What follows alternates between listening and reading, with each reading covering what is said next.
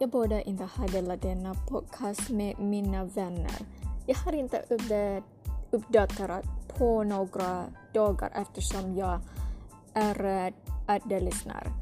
Det har gått trots 13, 13 dagar i februari och 13 dagar i mars sedan det senaste avsnittet så min röst borde inte gå in i öronen.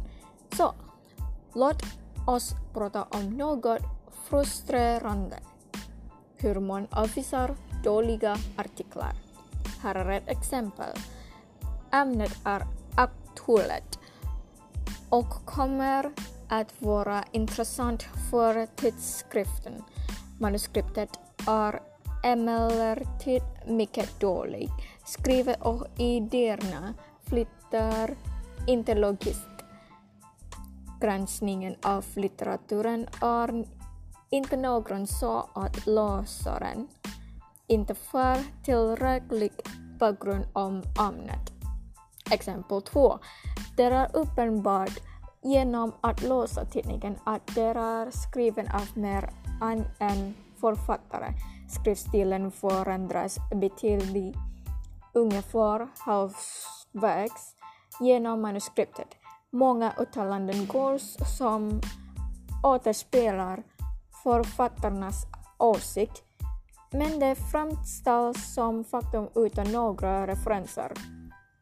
Uh, detta är ett bortrest exempel. Det här är helt klart en studentpapper. Även om det är tillräckligt skriven erbjuder den ingen ny information och ingen ny lutning om ämnet. Det mesta av innehållet i manuskriptet är välkänt av tidskriften läsare.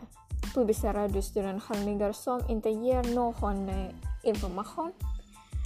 Varför kan jag erbjuda fler exempel.